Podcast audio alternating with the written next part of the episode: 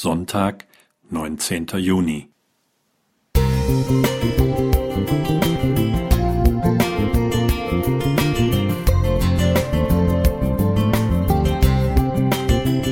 Ein kleiner Lichtblick für den Tag.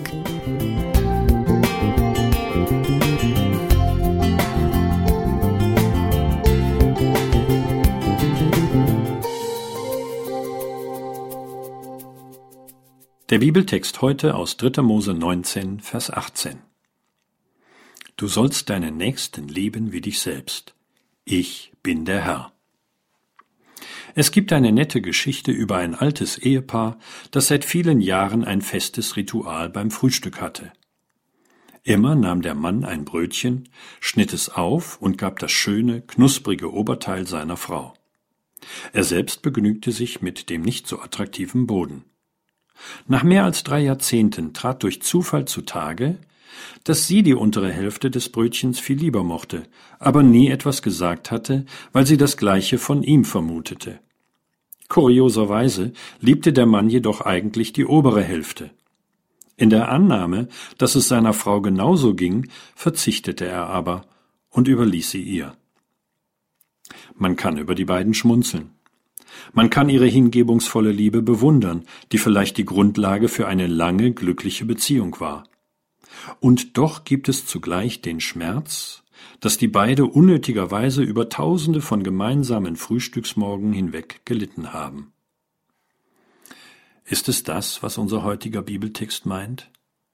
Nicht zu Unrecht wird beim Bedenken dieses Textes oft darauf verwiesen, dass der erste Satzteil mit wie dich selbst endet.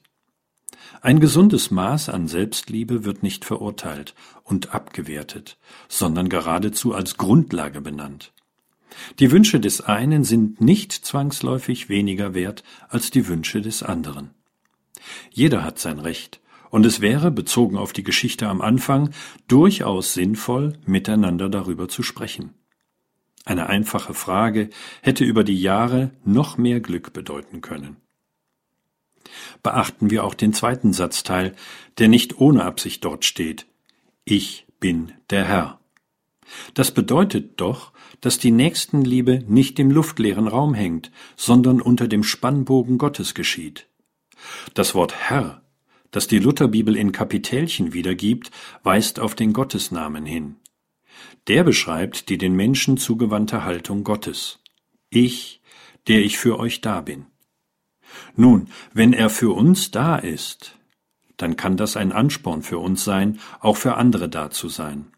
Und es muss nicht Nächstenliebe bis zur Selbstaufgabe sein, sondern ich darf in gesunder Weise ebenfalls in der Beziehung vorkommen. Wer sich selbst nicht wertschätzt, bringt diese Wertschätzung auch anderen gegenüber nicht auf. Wie schön, dass unser Gott ein Realist ist.